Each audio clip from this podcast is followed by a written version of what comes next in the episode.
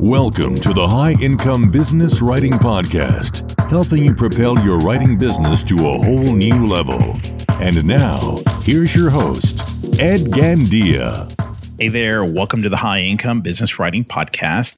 I am your host, Ed Gandia, and this is the podcast for business writers and copywriters who want to earn more and less time doing work they love for better clients. This episode is a little different and much shorter than usual. Rather than my typical 45 minute format, today I'm sharing a quick tip with you. And this is part of the regular audio insights that I publish for my private coaching clients. I just thought you'd find it helpful. So here we go. I hope you enjoy it. The biggest objection I hear from writers about hiring other writers as subcontractors to do some of the writing for them is that no one can really write these pieces the way they do. I know I certainly made that argument for years, especially after trying out a few writers myself. But, you know, thing is, that's not necessarily true. This situation is not a binary yes or no situation. In other words, you know, it is a good thing, it is possible, or it's not possible. And while there are many elements to making this kind of arrangement work, the first step in scaling your business with other writers is understanding that it's entirely possible and you have to think about it differently if you do attempt it. There's a great story about this in the excellent book by Mike Michalowicz, Clockwork. And in Clockwork, Michalowicz tells the story of the 17th century German artist Sir Peter Lely. Lely painted Baroque style portraits.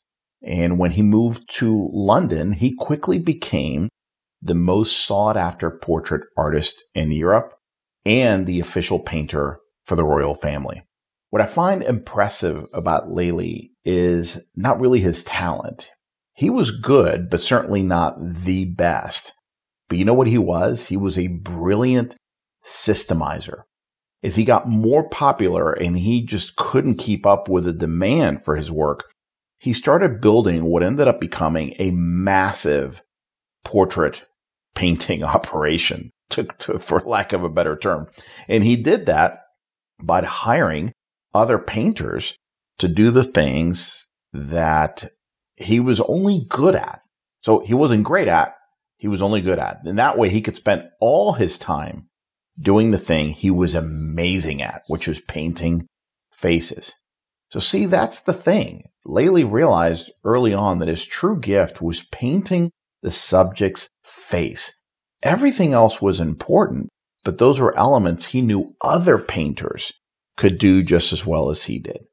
So that's all he focused on. He painted portrait after portrait, the face alone, and created a system that enabled him to kick that canvas down the line, if you will, to other painters who could then take care of the hair, the attire, the background, and so forth.